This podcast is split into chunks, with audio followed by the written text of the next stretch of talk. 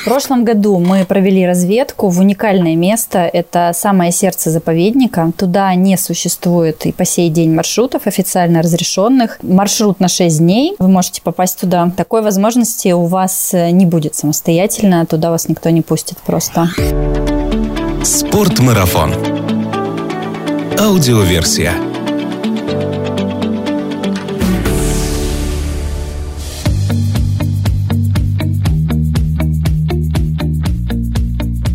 Привет всем зрителям телеканала Спорт Марафон ТВ и слушателям подкаста Спорт Марафон аудиоверсия, которые услышат эту запись немного позже. Меня зовут Артур Ахметов и здесь в прямом эфире нашего телеканала на YouTube я записываю свои подкасты. А наши подкасты, как вы помните, немножко о спорте, но много об активном отдыхе, спортивных увлечениях, приключениях, путешествиях и снаряжении для всего этого. Найти нас легко на любой аудиоплатформе, где есть подкасты, пишите название Спорт Марафон аудиоверсия и видите наш узнаваемый фиолетово-желтый логотип. Это мы. А сегодня в прямом эфире поговорим о одном из самых популярных мест в России для активного отдыха. Это Красная Поляна. Но если до этого мы говорили в основном с независимыми путешественниками, то сегодня мы поговорим как раз именно с теми людьми, которые знают это место очень хорошо по долгу, ну, можно сказать, своей службы. У меня в гостях, если вот это онлайн-пространство площадки YouTube можно назвать гостями, сегодня представители Краснополя Краснополянского горного клуба «Спортмарафон». Это Александр Кернер, гид Краснополянского горного клуба. Саш, привет. Привет всем, это я. И Станислава Ильина, руководитель Краснополянского горного клуба. Стася, привет. Привет, добрый вечер. Нашим э, зрителям на телеканале «Спортмарафон ТВ» я напомню, что здесь под трансляцией есть чаты, вы можете туда задавать свои вопросы, поэтому если видите, что я повернул свой взгляд вот в эту сторону, не думайте, что я отвлекаюсь. Я очень внимательно слежу за чатом и что вы туда пишете. Итак, ребят, ну спасибо, что в этот вечер согласились составить мне компанию и поговорить о Красной Поляне. У Саши вообще уже вечера ему спать пора, но вот он бодрится, я смотрю. Саш, как, ты спать не хочешь? Да куда уж там, мы пока духоту не переосилим, будем терпеть. У нас погода майская. Как я уже сказал, Сочи и Красная Поляна сегодня, наверное, в России одно из самых популярных э, направлений в туристической области. Вот ответьте, пожалуйста, на вопрос. Если, например, человек вообще никогда ни разу разу не ходил в поход и решил первый раз пойти. Почему он должен это сделать в Красной Поляне? Вы же там сами распределяйте между собой, кто будет отвечать на вопросы. Можете вместе? А, ну, я, пожалуй, отвечу. Саша, если что, меня дополнит. Действительно, Красная Поляна – это чудесное место для того, чтобы начать путешествовать, ходить в трекинги. Ну, наверное, в первую очередь, вот то, с чем сталкивается человек, когда хочет приехать, это легкая транспортная доступность. То есть э, любой москвич или житель крупного города может позволить себе после работы прыгнуть в самолет, долететь там за пару часов. И путь от аэропорта до Красной Поляны составляет каких-то 30-40 минут, и ты уже в горах, наслаждаешься красотой. Наверное, следующее, что хотелось бы отметить, это очень хороший климат. И зимой, и летом здесь тепло, хорошо, солнечно. Даже если это дождливые дни, они все равно не, не воспринимаются как что-то ужасное. Поэтому погода радует нас, радует всегда приезжих. Еще, наверное, тоже не менее важно, это хорошая развитая инфраструктура. То, что было построено здесь к Олимпиаде, оно не то, что никуда не делось, оно с каждым годом, наоборот, приумножается, строятся какие-то новые интересные объекты, спортивные, не только. В общем, ну, здесь всегда будет чем заняться и помимо трекинга, помимо похода, спланировать какой-то такой комбинированный отпуск. Причем в этот отпуск можно себе позволить взять, там, не знаю, бабушек, дедушек, детей и все сделать так, что всем будет интересно. Это тоже огромный плюс. И, как показывает практика, таких туристов, таких гостей у нас довольно много, которые приехали всей семьей, оставили детей бабушек и ушли с нами в поход. То есть это очень удачно. То есть можно выделить легкую доступность и очень развитую инфраструктуру. Да, да, да. Что еще хочу сказать? Я упомянула вскользь, помимо возможностей ходить пешком в горы, здесь еще есть масса масса прочих развлечений. Опять-таки можно занять этим детей, можно самим после похода отдохнуть, сходить в аквапарк, в кинотеатр, там, не знаю, покататься на каких-нибудь горках, прыгнуть банжи, ну и съездить на море в конце концов. То есть масса возможностей на любой вкус. И, наверное, стоило об этом еще и в первую очередь сказать. Эм, это потрясающие места, это Кавказский заповедник, это чистые тропы без мусора, это потрясающие виды, возможность встретить диких животных на маршруте. То есть э, это не каждому доступно и не в любом месте. Поэтому и в сочетании с хорошей инфраструктурой и с транспортной доступностью это делает это место вот поистине, наверное, уникальным. Саша, может, ты или у твоего четвероногого друга есть что добавить? А потому что смотрю, что у нас тут появился четвертый участник подкаста, периодически, который... Кто здесь? Да, Годзилла может вмешаться в общение. Можно добавить только то, что есть возможность э, не только делать э, отдых такой активный, как трекинг Красной Поляне, комфортным, интересным с точки зрения э, получения новой информации, так как это все-таки заповедник, и в целом предсказуем, но и безопасным, потому что работают гиды профессиональные на маршрутах, которые могут обеспечить не только всем необходимым на время пребывания в горах, но и в целом обеспечить весь поход под любой запрос. Как раз-таки ты забежал на мой следующий вопрос, э, который я хотел задать. Это какие плюсы для туристов в том, чтобы знакомиться с Красной Поляной и окрестностями как раз вместе с гидами, а не делать это самостоятельно? Ну, я тоже продолжу. Саша, если что, дополнит. Ну, в первую очередь, э, самое важное, в последнее время такая тенденция, что время – это деньги. И у большинства людей они хотят э, просто заплатить и получить уже готовый отпуск, готовый поход. Они не имеют возможности заморачиваться, сидеть на сайтах, э, что-то выискивать, бронировать, читать отчеты, там, не знаю, покупать карты, как это делалось раньше. И огромный плюс того, когда вы идете с гидом, когда вы покупаете этот тур, ну, например, у нас в Краснополянском горном клубе, что вам не нужно ни о чем заботиться. Э, все уже просчитано, все продумано, все максимально удобно. И еще э, очень важный момент – это безопасность. В первую очередь в горах гид ориентируется в любом случае лучше, чем вы, даже если турист опытный, даже если он уже где-то ходил. Когда он попадает в незнакомое место первый раз, э, как бы в каждом регионе есть свои особенности. У нас в заповеднике это, например, встреча с дикими животными, еще какие-то моменты. И гиды всегда знают, где подослать соломку, где что можно делать, что нельзя. Поэтому можете чувствовать себя расслабленно, уверенно и ни о чем не переживать. Также хочу сказать, что хороший гид – это не только проводник, который покажет вам дорогу и скажет, здесь можно, здесь нельзя. Это еще и интересный собеседник. Неважно, компании вы приехали или в одиночку, вам будет э, интересно с ним пообщаться. По крайней мере, за наших гидов точно могу сказать, что они очень много всего знают э, об истории Красной Поляны, о флоре, фауне заповедника и вам всегда будет о чем поболтать вечерами. Еще э, хочу сказать, что всегда, когда вы идете в организованный поход, у вас э, есть возможность расслабиться и ну, практически ничего не делать. То есть, если вы хотите помогать гиду, вы, конечно, помогаете, гиды всегда э, за, но вы можете не готовить ужин, э, гид поможет вам поставить палатку, то есть ваш отдых будет полноценным. Но при этом, если у вас есть желание подключиться э, к этой работе, пожалуйста. То есть вот на любой вкус и цвет. Э, каждый по-разному видит себя в походе. Кто-то любит что-то делать, кто-то любит лежать, отдыхать, читать книжку, слушать птичек. Я только могу добавить, да, то, что гид может быть не только все вышеперечисленное, но и когда наставник, как бывает людям тяжело взять на себя ответственность, сделать первые шаги, а так они получат определенный какой-то прикладной эффект, да, и на основе этого опыта уже самостоятельных путешествий будут как-то развивать свои способности туристические. Но базовые вещи им неоткуда взять, и проще именно пообщавшись с гидом в естественной обстановке получить вот те необходимые навыки, которые им в будущем пригодятся и позволят развиться в полноценных, в самодостаточных туристов, так сказать. Сколько в среднем э, гид Краснополянского горного клуба знает анекдотов? Я бы это назвал не анекдотами, а случаями с дорог, так сказать, да? Потому что много бывает всяких. Ладно, оставим их на нашего общения. Думаю, расскажешь парочку.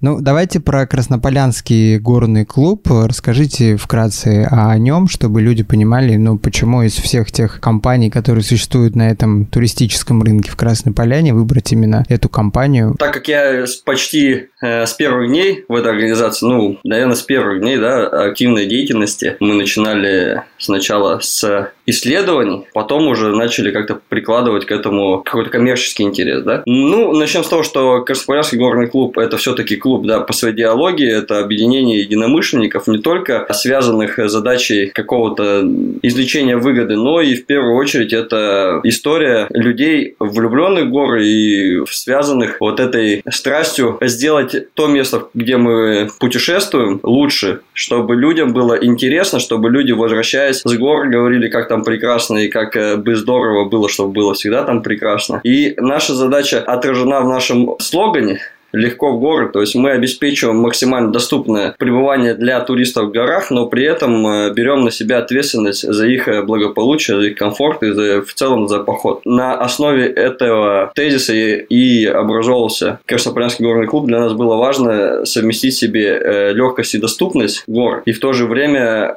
возможность посмотреть, почувствовать все их великолепие и величие. Ну, начинали мы с одной палатки на Бзеркинском карнизе. Наш легендарный Вячеслав Казаков, смотритель, прожил там две недели, был искусан паутами и отбивался от диких животных. В этой палатке он прожил две недели. Потом уже с этого момента началось развитие клуба как э, летнего туристического проекта. Сейчас он себя представляет и летнюю историю, и зимнюю, фрирайд и скитур с гидами. У нас было в истории и организация, установка палаточных лагерей, что, в принципе, очень людям пришлось по душе, но мы были по разного рода причинам вынуждены отказаться от этой идеи. Но в целом, Краснополянский горный клуб – это такой комплексный продукт от э, возможности приобрести необходимое снаряжение до возможности получить консультацию. Никто никого не обязывает. Нам, конечно, приятно путешествовать совместно и делать э, пребывание в горах для людей максимально запоминающимся, но мы никогда не откажем в какой-то консультации, если люди ко мне лично обращаются через там какие-то социальные сети, другие каналы, ко всем участникам мы обязательно можем помочь людям. Стараемся на маршрутах также участвуя в этой туристической деятельности, как-то подсказывать неопытным туристам, что как поступить, никогда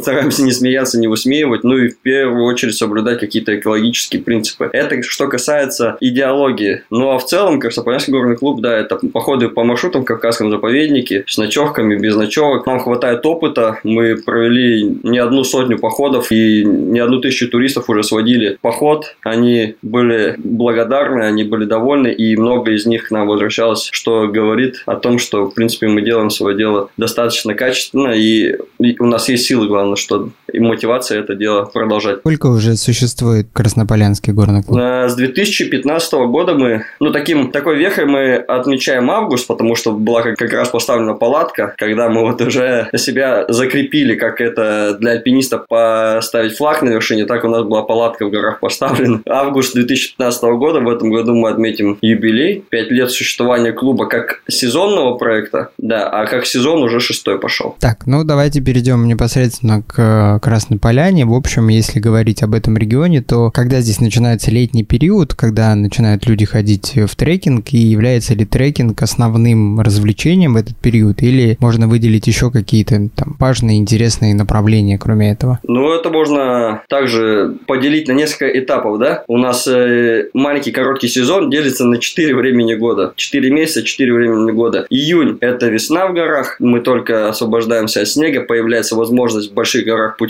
потому что перевал освобождается от снега, пропадает риск схода лавин. Июль-август – это лето, у нас э, осень, октябрь, середина октября это есть календарная осень, и дальше уже наступает зима, потому что маршруты покрываются снегом и, соответственно, постоянным покровом. Мы таким образом э, и позиционируем походы, весенние походы, летние, осенние. И в то же время в любой из этих, э, так сказать, периодов, да, есть э, возможность соблюсти главное преимущество, главный принцип путешествия в Красной Поляне из лета в зиму, когда мы начинаем маршрут в поселке, там лето, плюс 30 градусов, и доходим до верхних рубежей маршрута, а там снег лежит, проходя через э, все времена года. Мы всегда ориентируемся на праздники, связанные с Днем независимости 12 июня, как правило, заповедник к этому моменту старается открыть все маршруты уже. Ну или большинство из них, если нет э, каких-то предпосылок для того, чтобы их держать закрытыми. Как будет в этом году, пока не понятно. Допустим, еще позавчера выпало 40 сантиметров снега свежего на вершинах. Снега 5 метров лежит, что для середины мая достаточно много, потому что, допустим, в том году лежало 2 метра снега к этому времени, и то сезон чуть подзатянулся. Но это не говорит о том, что все маршруты будут закрыты. Как правило, самые опасные – это Чешхо, хоть он и самый близкий, и Безеркульский карниз. Они чуть позже, может быть, откроются. Длинные, долинные маршруты, которые э, пролегают по предгорьям, откроются вовремя, если позволит на то известная конъюнктура в нашем современном да, мире. Как только появится вероятность для открытия со стороны Роспотребнадзора, так я думаю, заповедник быстренько откроет. Закрываем мы маршруты в начале ноября в связи с э, установлением постоянного снежного покрова. Что касается остальных э, развлечений, то они классические деревенские развлечения, бани, прогулки с друзьями по легким маршрутам, по предгорьям, небольшие там э, излюбленные, да, теренкуры, мационы, зачем ездили к нам на Кавказ всегда погулять. Люди приезжают из средней полосы просто подышать воздухом, небольшие прогулки вдоль набережной. Все, у нас все набережные обустроены, хорошо оборудованные для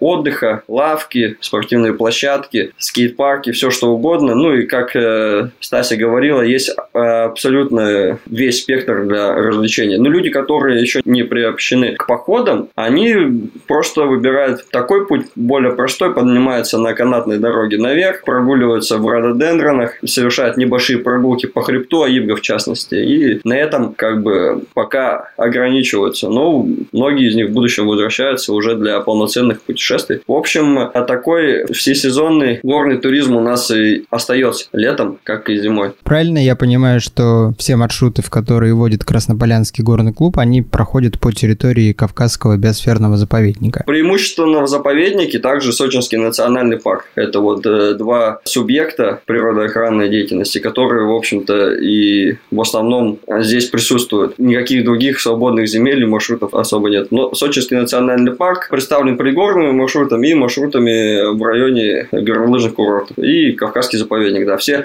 маршруты, как правило, они обозначены, они описаны и они строго регламентированы. Вот. Да, мы приверженцы традиционных маршрутов и готовы заявлять, что в любое время на них есть что посмотреть. Будучи в этом деле опытным, я не одну сотню раз ходил по ним и знаю, что можно и вновь и вновь чего-то для себя там находить. Какие есть особенности, которые нужно учитывать, э, когда вы ходите по маршрутам именно в особо охраняемых территориях? Что должны знать там простые туристы, которые никогда не ходили в горы и вот только сейчас планируют свой первый поход? А, ну, есть целый перечень правил, когда э, туристы покупают билет в заповедник, это обязательно нужно делать, стоит 300 рублей для взрослого, 150 рублей для ребенка за сутки пребывания на территории заповедника. Когда турист покупает такой билет, он знакомится с правилами заповедника, которые также есть на всех маршрутах, то есть э, последние годы стараются ставить стенды с напоминаниями. Ну, самое важное правило, наверное, это не сходить с тропы. Перемещение по маршрутам возможно только строго по тропам. По-моему, метр или полтора в сторону – это уже нарушение почвенного покрова, это уже влияет на антропогенная нагрузка возрастает на этом маршруте сразу же. А, следующее – запрещено разведение костров. То есть э, наши гиды уже привыкли, на всех маршрутах мы готовим на газовой горелке. Есть буквально парочка маршрутов на территории заповедника, где есть костровища и официально разрешено разведение костров. Конечно же, запрещена охота, рыбалка,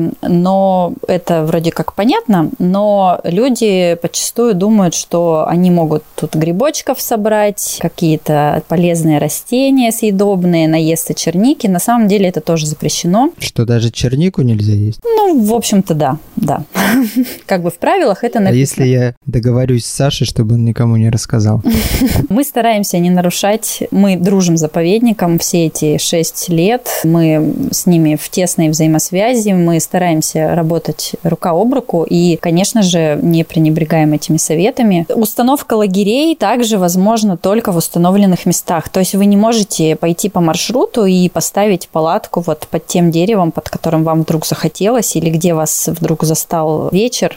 Есть оборудованные стоянки, и только там вы можете разбить лагерь. Запрещено появляться на территории заповедника с домашними животными. Бывают исключения, но нужно запрашивать заранее разрешение взять с собой своего питомца, э, собаку, например, и, естественно, она должна быть в наморднике и на поводке. Это делается для того, чтобы не пугать обитателей заповедника, не привносить никакие новые запахи, звуки, но и в том числе какую-то, наверное, заразу тоже, чтобы никакие болячки не принести животным в заповедник. По-моему, все, Ска. Билеты посетители заповедника должны сами покупать или вы как э, гиды организуете? Мы, конечно же, это организуем без проблем. Мы всегда спрашиваем, потому что есть люди, которые сами уже их купили. Если же нет, то наши гиды всегда перед маршрутом покупают билет на всю группу, конечно же, без проблем. Еще один важный момент, я э, дополню то, что, естественно, мусор весь, который приносится, он на, территории заповедника не остается, хоть и люди, бывает такое устоявшееся мнение, что люди заплатили 300 рублей в заход, значит, э, и заповедник обязан за них этот мусор в дальнейшем утилизировать там какими-то способами, но такого в нашем законодательстве природоохранном нету, соответственно, и в нормативных документах заповедника не отражено. Все, что принес, все с собой выносишь. Но лучше, если чуть больше вынесешь. У нас в чате Андрей Сапко спрашивает, есть ли у вас опыт общения с паукообразными клещами, или их там нет в Кавказском биосферном заповеднике? Я, наверное, позволю. У меня есть опыт, меня кусал боррелиозный клещ, в том числе это точно, да, боррелиоз болезнь Лайма. Ну, можно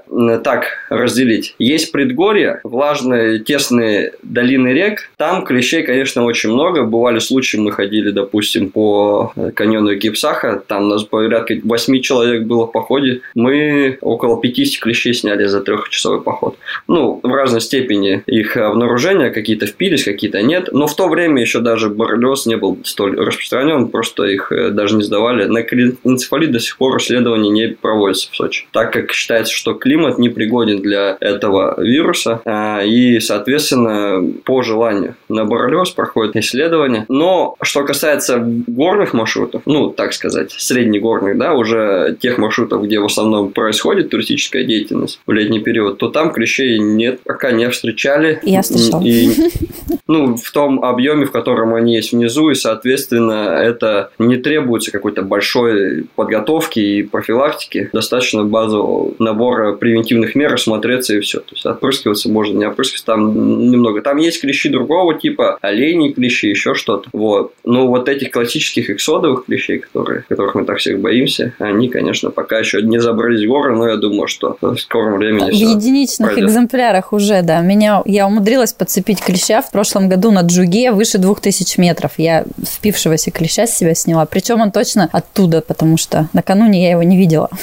Но это исключение исключение, мне кажется. Да, Джуга все-таки это чуть-чуть за пределами тех маршрутов, которые... Ну да. А в широком, в широкой массе это немножко другой, другой даже отдел заповедника. Поэтому, что касается Красной Поляны, мы будем считать, что в горах их не так много, поэтому достаточно просто осматривать. А гидов как-то специально обучают, как снимать клеща правильно? И что вообще у, у гидов с подготовкой в плане оказания первой помощи и вот подобных навыков? Ну, там особого ничего не нужно. Все, кто видели клеща, знают, как его снимать, в принципе. Я вот не видел ни разу в жизни клеща. Понятия не имею, как его снимать. Мне повезло. Я в этом году уже... В этом году уже одного вынимал, и штук 20 просто утилизировал, так сказать, да? Нет, там меры все простые, как его извлечь, но проще всего специальным приспособлением обзавестись, и его помощью извлекается клещ безопасно, он не деформируется, так сказать, целостно извлекается. Безопасно для клеща, да, это происходит? Безопасно для клеща, и значит безопасно и для того, для жертвы, кто был укушен. А вообще о подготовке, ну, есть курсы пройденные, есть подготовка в плане оказания доврачебной помощи и базовые знания, которые необходимы для, я считаю, для каждого человека в принципе нужно знать такие вещи, потому что это не только город, такие случаи могут случиться и на автобусной остановке где-то вот в торговом центре. Эти базовые вещи нужно знать. Но также у нас есть еще такая одна замера, который помогает нам в большей степени э, проводить более комфортно и прогнозируемые походы, это спутниковое сопровождение. Мы с собой носим специальные устройства, которые имеют возможность передать информацию в случае необходимой неотложной помощи на пункт приема МЧС. И особенно это актуально для маршрутов, которые не обеспечены сотовой связью. Таких 50%. Если говорить опять же о сложности маршрутов, то насколько разнообразна палитра маршрутов на Красной Поляне? Есть ли тут легкие маршруты для начинающих, сложные, там, может, для умелых и прям какие-то экстремальные для людей, которые имеют очень богатый опыт хождения в горы? Давайте по маршрутам обозначимся, то они все пролегают по официальным маршрутам. Естественно, что не в интересах заповедника устраивать какие-то сложные переходы восхождения и технические мероприятия, чтобы снизить риск возникновения каких-то нештатных чрезвычайных ситуаций. Соответственно, походы в большей степени это походы легкие, средней сложности. Высокой сложности походов нету, это можно заявить 100%, нет нигде никаких ледолазаний, нет даже в большинстве случаев не нужного никакого специального снаряжения, достаточно палок и удобной обуви. В целом это, конечно же, наверное, 95%. Но мы должны говорить о том, что это Кавказ и это непредсказуемые погодные условия. И в случае резкой перемены или нетипичной перемены, любой даже легкий маршрут может превратиться уже потенциально опасный не как для сольных походников, так и для группы. И существуют и описания, и примеры, когда целые группы в подобные ситуации и заканчивалось с разной степенью благополучия все. Поэтому важно именно понимать, куда вы идете, куда мы идем. Это все-таки горы, и есть здесь определенные моменты, на которые стоит обращать внимание. Но мы склонны все-таки воспринимать это все как в естественном течении вещей. Это все достаточно простые маршруты. Они могут быть физически кому-то казаться сложными, но с точки зрения технической абсолютно простые маршруты, абсолютно походные варианты, никакого экстрима, никакого альпинизма, тем более горного туризма. Так все достаточно просто. Полностью с Сашей согласна, да. Никакого спортивного туризма здесь быть не может, только так, на любительском уровне скажем так. Все сделано для тех людей, которые приезжают отдыхать в санатории и хотят на пару дней сходить в горы. Давайте как раз тогда к ним и перейдем. Ну, представим себе гипотетическую ситуацию, что я приехал отдыхать в санаторий, ну, например, со своей супругой, и вот решил, угу, море мне надоело, хочется на один день сходить куда-нибудь в сторону гор. Что может в этом плане предложить Краснополянский горный клуб и что вообще в принципе вот именно в таком отдыхе популярно в этом регионе? Ну, я могу начать, Саша потом, если что, продолжит. Вот в первую очередь, когда человек э, обращается к нам, особенно если он первый раз, задача наша выяснить его э, потребности и его возможности. Очень часто люди воображают себя суперспортивными, они там посмотрели какой-нибудь крутой фильм про Эверест, еще про что-нибудь, и думают, что они сейчас так вот здорово пойдут в горы. А, но когда мы э, начинаем у них спрашивать о каком-то уровне их физического развития, насколько они часто и подолгу ходят пешком, например, есть ли у них опыт э, перемещения с рюкзаком. Ну, ходят ли они вообще пешком? Да, ходят ли они вообще пешком. А, с рюкзаком, например, э, ну, как бы в нашем понимании рюкзак – это не рюкзачок один килограмм с фляжкой, это, ну, хотя бы там 5-7 килограмм, когда ты что-то с собой несешь, какие-то свои личные вещи. И путем такого опроса мы выясняем возможности человека. И обязательно узнаем у него, что бы он хотел увидеть. Может быть, у него есть какие-то представления о том, какой это должен быть маршрут. Может быть, кто-то ему рассказывал, что он где-то был, что-то видел, и они хотят э, ощутить вот нечто подобное. И после э, этого разговора уже мы предлагаем тот или иной маршрут, потому что маршруты есть всевозможные. В горах все измеряется обычно не километражом, то есть не сколько вы километров прошли, хотя это тоже важно, но намного важнее это перепад высоты. То есть можно пройти по прямой 5 километров по ровной набережной, и это будет просто любому человеку. Можно пройти... Это не просто, там слишком много ресторанов и магазинов. Ну, свои сложности. Можно пройти всего лишь 2 километра, но с набором высоты 500 метров, и это уже будут совсем другие ощущения. И И есть маршрут, в принципе, особенно однодневные маршруты, на любой вкус. То есть, когда человек делает свои первые шаги в туризме, очень важно его сначала не испугать, не дать ему слишком сложный маршрут, но и слишком простой тоже не нужно. Ему будет скучно, неинтересно, он подумает, да, что я у вас тут не видел, ни о чем больше не хочу. Вот, то есть подобрать оптимальный вариант, чтобы человек в меру напрягся, в меру выложился, но получил какие-то положительные эмоции. То есть это уже опыт менеджера продающего, потому что гиды получают уже готового клиента, у них уже другие задачи. Но маршрутов масса. Давайте топ-5 легких маршрутов однодневных вокруг Красной Поляны и Сочи. Ну, самый, наверное, популярный маршрут вне конкуренции однодневный – это Бзерпинский карниз. Это очень красивый, живописный маршрут, э, в меру сложный, в меру простой, то есть, ну, доступный практически любому человеку, физически нормальному, скажем так, который ходит пешком все-таки, не ездит на машине или на метро. Это очень красивое место, причем э, начинается маршрут с высоты 1660 метров. Туда вы приезжаете на канатной дороге и дальше движетесь по тропе. Набор высоты порядка 400 метров. Это, в принципе, ну и ни много, и не мало. И вы оказываетесь в итоге на высоте 2000 метров с очень красивыми видами. В хорошую погоду, ясную, там даже видно кусочек Черного моря. Наверное, маршрут номер два по популярности – это водопад Кейва. Особенность его в том, что он находится прямо в пределах Красной Поляны. Плюсы в том, что не нужно покупать билет на канатную дорогу, то есть тратить лишние деньги, лишнее, может быть, время, организации минимальные. То есть сел на такси, проехал немножечко и дальше уже идешь пешком. Этот маршрут хорош в жаркую летнюю погоду, когда печет солнце, потому что он проходит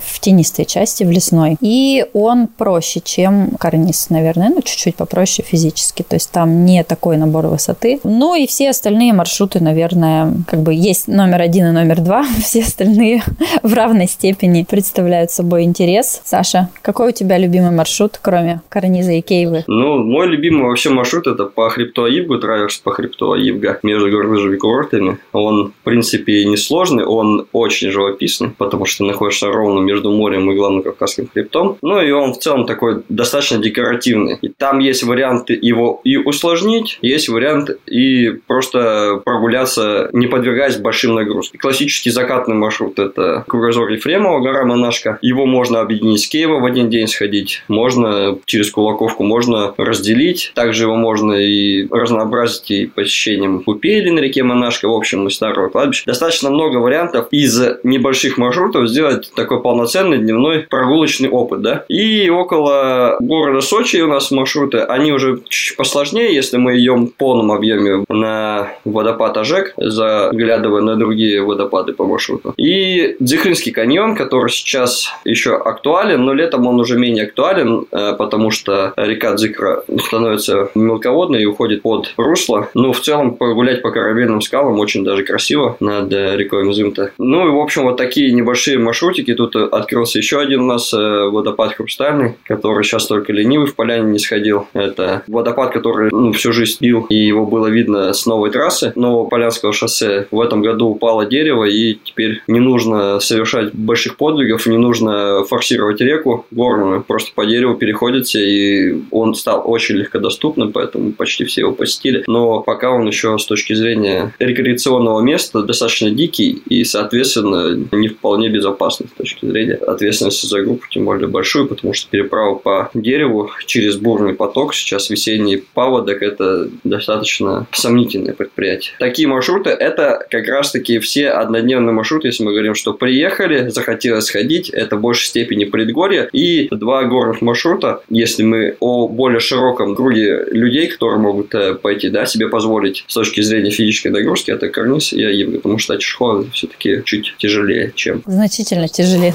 Какое снаряжение нужно будет для того, чтобы сходить в вот этот однодневный маршрут? Что-то специфическое? То, что нужно вот обязательно, а всем остальным можно пожертвовать? Или можно в кроксах пойти? Ну, не, в кроссах пойти можно, но все-таки это будет... Э, да, это мавитон небольшой, все-таки нужно понимать, где ты находишься, нужно и перейти реку где-то бывает, и еще что-то сделать. Все-таки базовый набор – это у нас средства личной защиты от солнца и от насекомых, если есть там предпосылки, да, в целом насекомых почти нет, которые бы одолевали. В последние два лета недостаточно проливался воду, даже чтобы паутов много было. В целом вообще ходили без паразитов, никто не мешал. В общем, главное, чтобы были санскрины, голова защищена, глаза и кожа, чтобы была удобная обувь с соответствующей подошвой, а все необходимое, остальное специфическое мы даем своим туристам прокат за полстоимости. В первую очередь рекомендую всем палки. Люди от них отмахиваются, говорят, что это какая-то буржуазная привычка, она не нужна. Мы всю жизнь ходили без палок, но стоит только и попробовать, особенно на спуске вниз, уже равнодушных не остается, и все отмечают их пользу. Поэтому мы уже в последнее время перешли в настойчивый рекомендательный характер. Палки навязываем в поход, потому что это облегчает не только поход людям, это облегчает работу гидам, потому что они меньше в ситуации, в которой можно подскользнуться, это дополнительные две точки опоры, ну и в целом помогает физически. И руки туриста всегда заняты, он не ищет, чем бы их занять, да? Соответственно, да. Я чуть-чуть дополню еще Сашу. В однодневные маршруты рюкзачок не помешает точно. Рюкзак небольшой, достаточно 20-30 литров, не больше. Туда обычно кладется фляжка с водой. Вода на маршрутах есть практически везде, то есть воду на весь день с собой тащить не надо, ну, за редким исключением. То есть запасы можно пополнять, но тем не менее, чтобы в любой момент можно было остановиться, утолить жажду, а когда вы идете наверх с большим набором высоты, пить хочется очень, поэтому фляжку с водой с собой нужно брать. Ну и не помешает куртка мембранная желательно, она спасет и от дождя,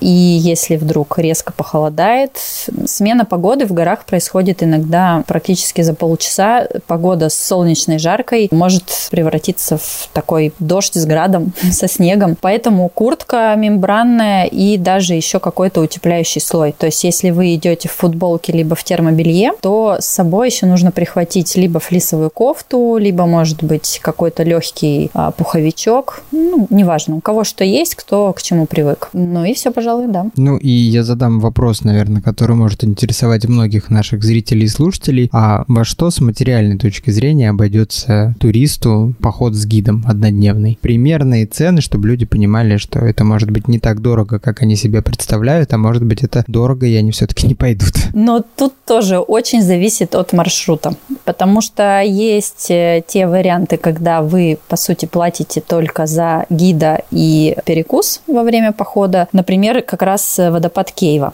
То есть там нет никаких дополнительных расходов. Не нужно покупать билет в заповедник, не нужно какой-то дорогостоящий трансфер, не нужно билет на подъемник. В этом случае при организованной группе, то есть есть всегда вариант, когда вы идете с группой, обычно это сборная группа. То есть если вы приехали один или вдвоем, вас добавляют в организованную группу. А сколько группа примерно человек? Группы бывают разные. Большие группы мы делим. Ну, в среднем, наверное, 4, 5, 6 человек, не больше. На одного гида? Да, больше 6 человек уже добавляется второй гид. Ну, там уже гиды сами решают. Иногда идут все вместе весело в десятером плюс два гида. Иногда группы делятся. Это обычно зависит от скорости передвижения. То есть э, более слабые, более медленные, они сбиваются в одну кучку с одним гидом. Те, кто хотят быстрее бежать вперед, они бегут вперед, ну, чтобы всем было комфортно. А вернемся к стоимости. Если это организованная группа, то самые простые маршруты где-то от 2000 рублей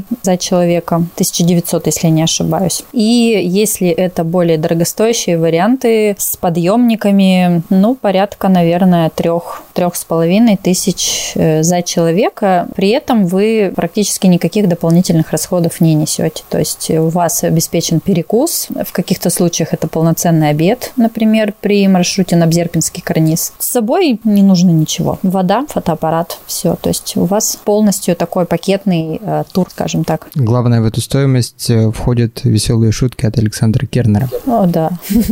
Они бесценны.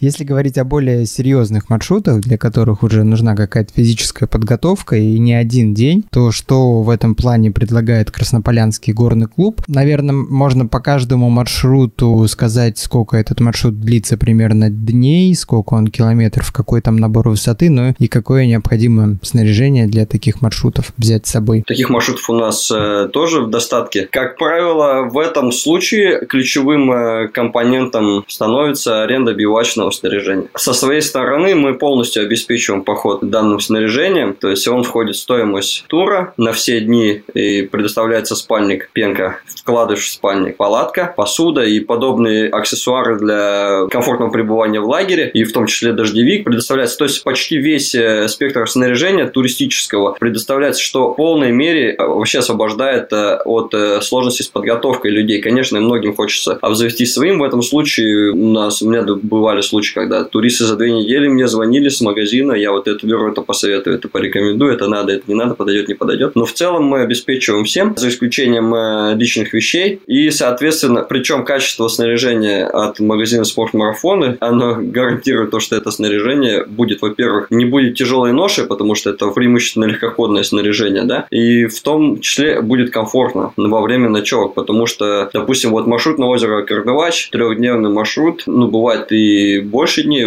я ходил больше дней туда, но самое популярное время конец сентября, начало октября. В это время уже ночевки могут быть с отрицательными температурами. Соответственно, нужно учитывать э, этот э, фактор при выборе снаряжения. Тут э, встает вопрос, либо взять большой, да, советский баул на минус 10 градусов, который займет пол рюкзака и больше не войдет ни носки, ничего, ни вещи теплые, либо мы берем какое-то легкоходное снаряжение, которое соответствует требуемым параметрам, да, температурным, при этом оставляет еще в рюкзаке место для тех вещей, которые действительно будут полезны в данных условиях. Вот, таких маршрутов у нас, ну, тоже достаточное количество, они от двух дней, то есть это возможность пролонгации однодневного похода на многодневный, условно говоря, тоже Бзерковский карниз, но с, и с расширением программы, то есть там восхождение на плато Табунное, либо там прогулка в долину Псиашха, купание в горном озере, озеро Мало. Также этот маршрут может пролонгироваться и на две ночевки с э, посещением лагеря Холодный. Есть классические маршруты трехдневные, где не обойтись одной ночевкой, да. Хоть и такие случаи тоже у нас бывали, когда мы с одной ночевкой ходили 50 километров, да. Но в целом э, тур продаются с рекомендуемым количеством ночевок, которые позволят и не перетрудиться излишне, и в то же время получить какой-то определенный эффект от путешествия. Не просто идти всю дорогу, а посмотреть, отдохнуть, подышать, запомнить, э, насладиться. Ну и есть хорошие маршруты, такие рабочие, шестидневные. И я думаю,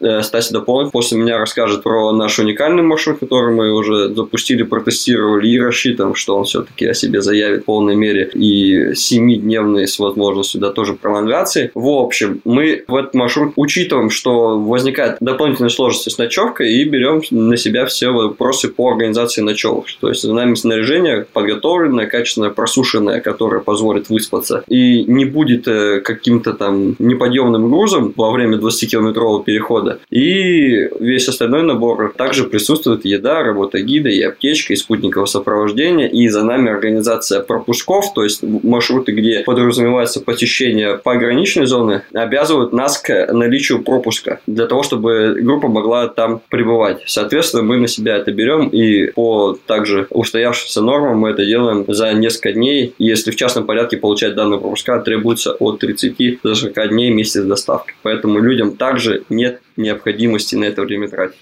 Так, ребят, у нас осталось три минуты, я смотрю по эфиру, и мне уже режиссеры трансляции об этом сообщают, поэтому, Саша, с тебя очень быстро топ-3 сложных маршрутов по возрастанию сложности. Самый простой из сложных, посложнее и самый сложный, но чтобы Стасе осталось время рассказать про ваш уникальный маршрут. Время пошло. О, Саша, быстрее. Так, я с точки зрения тех людей, которые нас слушают, топ-3 маршрута. Это первый маршрут будет однодневный Ачишхо, как бы он не казался из поселка, но это сложный маршрут, это 7 километров, километров набором высоты 1000 метров. Второй сложный маршрут – это озеро Кардывач, 50 километров без радиальных выходов за 3 дня с двумя ночевками, пусть и небольшой набор. Ну и, наверное, третий, опять же, в окрестностях Красной Поляны мы берем – это река Чистая. Я не беру длинный маршрут, да, полностью э, маршрут 8 через город морем, а, а из Поляны на слияние рек Чистая и Малая Лоба и обратно, потому что перевал 2400. Вот в целом три маршрута, которые для туристов будут достаточно сложные э,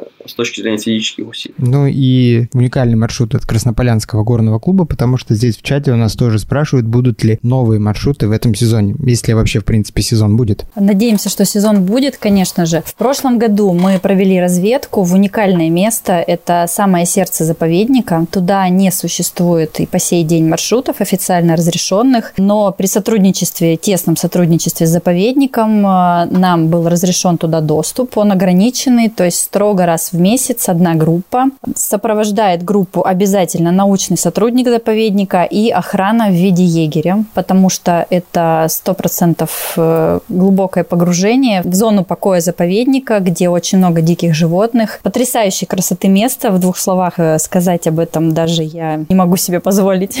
А что это за место конкретно? Это метеостанция Джуга и озеро Джуга. Маршрут на 6 дней. Он есть уже у нас в календаре. То есть каждый месяц осуществляется набор в группы. Вы можете попасть туда. Очень вам рекомендую. Такой возможности у вас э, не будет самостоятельно. Туда вас никто не пустит просто. Вот. И новые маршруты, конечно же, мы разрабатываем заповедником. Ну, новых маршрутов не может быть, потому что это заповедник. Но новый подход э, к старым маршрутам, экотуризм так называемый, познавательный туризм. Я надеюсь, что в этом сезоне у нас запустится парочка-троечка таких интересных познавательных маршрутов. Где наши зрители, наши слушатели могут узнать о ваших маршрутах, какие социальные сети доступны, где на вас подписаться и получать от вас оперативные новости? Ну, наверное, самое информативное это сайт. На сайте есть описание всех маршрутов, там есть календарь. Вы всегда можете сориентироваться по датам, когда и куда вы можете попасть. Из соцсетей это в первую очередь Инстаграм, хотя кто к чему привык, мы есть в Фейсбуке, мы есть ВКонтакте, кому какой формат больше нравится. Инстаграм мы регулярно туда что-то выкладываем, это истории, публикации, всегда актуальная информация. И как только начнется сезон, э, в Инстаграме вы можете всегда следить за набором в группы. Мы выкладываем туда живую информацию, сколько человек, где не хватает, куда нужно срочно присоединиться и так далее. Ребята, спасибо вам большое за сегодняшний вечер, за то, что провели его вместе с нами на Спортмарафон ТВ. Я вам желаю, чтобы скорее открылся сезон, чтобы он прошел удачно. И спасибо вам большое, что делаете горы доступными для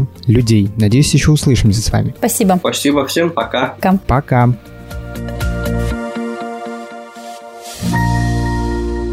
Спортмарафон. Аудиоверсия.